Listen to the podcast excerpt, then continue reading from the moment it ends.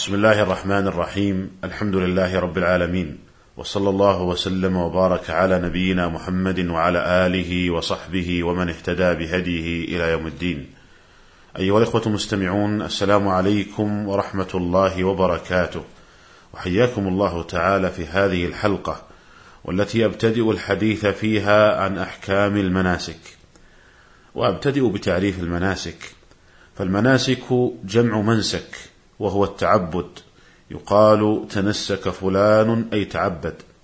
وغلب إطلاقها على أفعال الحج لكثرة أنواعها. ومراد الفقهاء بالمناسك عند الإطلاق الحج والعمرة. والحج لغة القصد. وشرعا التعبد لله تعالى بأداء المناسك على ما جاء في السنة. والعمرة في اللغة معناها الزيارة. وشرعا زيارة البيت على وجه مخصوص. والحج أحد أركان الإسلام الخمسة. قال الله تعالى ولله على الناس حج البيت من استطاع إليه سبيلا ومن كفر فإن الله غني عن العالمين. وقال النبي صلى الله عليه وسلم بني الإسلام على خمس وذكر منها حج بيت الله الحرام. وأما العمرة فقد اختلف العلماء في حكمها فذهب الشافعية والحنابلة إلى أنها واجبة وذهب الحنفية والمالكية إلى أنها سنة وقال بعض العلماء إنها تجب على الافاقي دون المكي وهو رواية عن الإمام أحمد. وأقرب الأقوال في هذه المسألة والله تعالى أعلم هو القول الأول وهو أن العمرة واجبة ويدل لهذا حديث أم المؤمنين عائشة رضي الله عنها قالت يا رسول الله هل على النساء من جهاد؟ قال نعم عليهن جهاد لا قتال فيه الحج والعمرة. رواه أحمد وابن ماجه بسند صحيح. وقوله عليه الصلاة والسلام عليهن ظاهر في الوجوب لأن على من صيغ الوجوب كما هو مقرر عند الأصوليين. وإذا ثبت هذا في حق النساء فالرجال أولى. وعن أبي رزين العقيلي رضي الله عنه أنه أتى النبي صلى الله عليه وسلم فقال يا رسول الله إن أبي شيخ كبير لا يستطيع الحج ولا العمرة ولا الظعن أي الركوب على الراحلة. فقال النبي صلى الله عليه وسلم حج عن أبيك واعتمر. رواه أبو داود والترمذي والنسائي وابن ماجه وأحمد وقال الترمذي حديث حسن صحيح. وقد اختار هذا القول أعني القول بوجوب العمرة البخاري في صحيحه حيث بوب عليه بقوله باب وجوب العمرة وفضلها. قال وقال ابن عمر رضي الله عنهما ليس أحد إلا وعليه حجة وعمرة. وقال ابن عباس رضي الله عنهما إنها لقرينتها في كتاب الله عز وجل وأتم الحج والعمرة لله. قال الحافظ ابن حجر الضمير في قوله لقرينتها للفريضة وكان أصل الكلام أن يقول لقرينته لأن المراد الحج. ثم ساق البخاري بسنده عن أبي هريرة رضي الله عنه أن رسول الله صلى الله عليه وسلم قال العمرة إلى العمرة كفارة لما بينهما والحج المبرور ليس له جزاء إلا الجنة. قال ابن القيم رحمه الله تعالى وقد اعتمر النبي صلى الله عليه وسلم أربع عمر كلهن في ذي القعدة. الأولى عمرة الحديبية وهي أولاهن سنة ست. فصده المشركون عن البيت فنحر البدن حيث صد بالحديبية وحلق هو وأصحابه رؤوسهم وحلوا من إحرامهم ورجع من عامه إلى المدينة. الثانية عمرة القضية في العام المقبل أي في السنة السابعة. دخل مكة فأقام بها ثلاثا ثم خرج بعد إكمال عمرته. واختلف هل كانت قضاء للعمرة التي صد عنها في العام الماضي أم عمرة مستأنفة على قولين للعلماء. هما روايتان عن الإمام أحمد. إحداهما انه أنها قضاء وهو مذهب أبي حنيفة رحمه الله. والثانية ليست بقضاء وهو قول مالك رحمه الله. والذين قالوا كانت قضاء احتجوا بأنها سميت عمرة القضاء. وهذا الاسم تابع للحكم. وقال آخرون القضاء هنا من المقاضاة لأنه قاضى أهل مكة عليها لا أنه من قضى قضاء. قالوا ولهذا سميت عمرة القضية.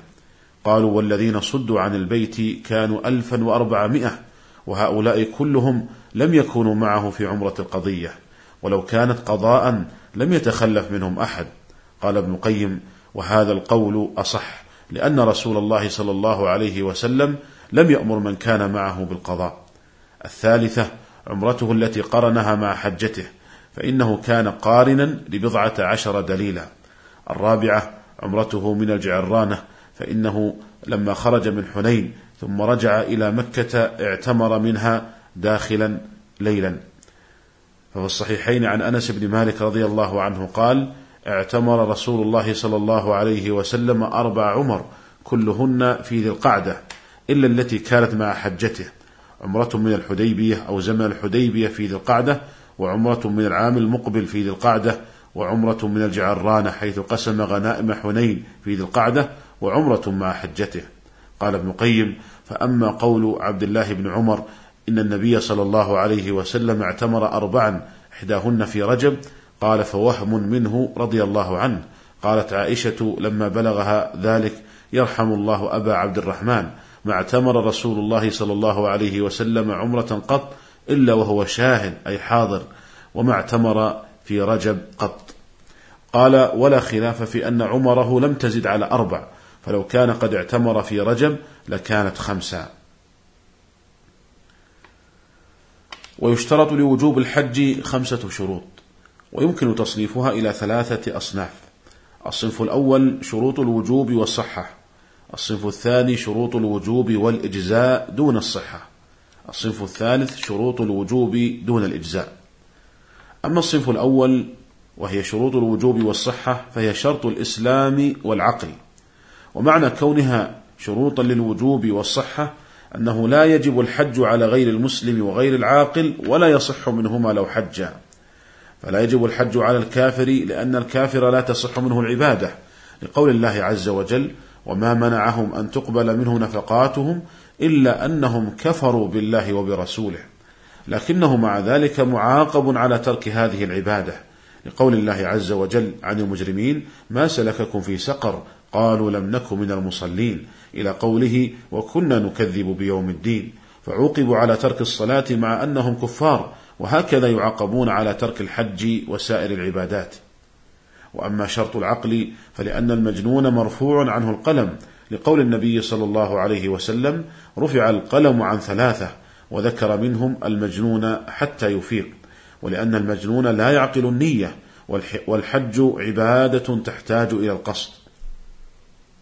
وأما الصنف الثاني وهي شروط الوجوب والإجزاء دون الصحة فهي البلوغ وكمال الحرية. ومعنى كونها شروطا للوجوب والإجزاء أنه لا يجب الحج على غير البالغ والرقيق ولا يجزئهما عن حجة الإسلام لكنه يصح منهما إذا حجا أما كونه لا يجب الحج على الصبي فلأنه غير مكلف لقول النبي صلى الله عليه وسلم في الحديث السابق رفع القلم عن ثلاثة وذكر منهم الصبي حتى يبلغ وكذا الرقيق لا يجب عليه الحج لأنه لا مال له والحج إنما يجب على المستطيع وأما كون الحج لا يجزئ عنهما عن حجة الفريضة فلحديث ابن عباس رضي الله عنهما أن النبي صلى الله عليه وسلم قال أيما صبي حج ثم بلغ فعليه حجة أخرى وأيما عبد حج ثم عتق فعليه حجة أخرى. خرجه الشافعي والبيهقي بسند صحيح. ويصح الحج من الرقيق ومن الصبي.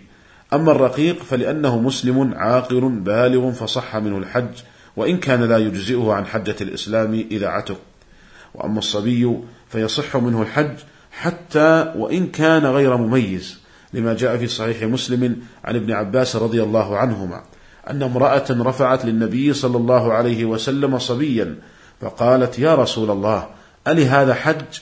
قال نعم ولك أجر. لكن إن كان الصبي مميزا أحرم بإذن وليه وإن كان غير مميز أحرم عنه وليه فيصير محرما بذلك. ومعنى إحرامه عنه أن يعقد له الإحرام سواء كان الولي محرما أو حلالا. وإن أحرمت عنه أمه صح ذلك لقول النبي صلى الله عليه وسلم في الحديث السابق ولك أجر ولا يضاف الأجر إليها إلا لكونه تبعا لها في الإحرام. وأما الصنف الثالث من شروط وجوب الحج فهي شرط الوجوب دون الإجزاء. وهو شرط الاستطاعة وهذا الشرط هو المنصوص عليه في قول الله عز وجل ولله على الناس حج البيت من استطاع إليه سبيلا ومن كفر فإن الله غني عن العالمين. فما هو ضابط الاستطاعة؟ ومتى يكون المسلم مستطيعا للحج؟ ومتى يكون غير مستطيع؟ هذا ما سنبينه في الحلقة القادمة إن شاء الله تعالى. والسلام عليكم ورحمة الله وبركاته.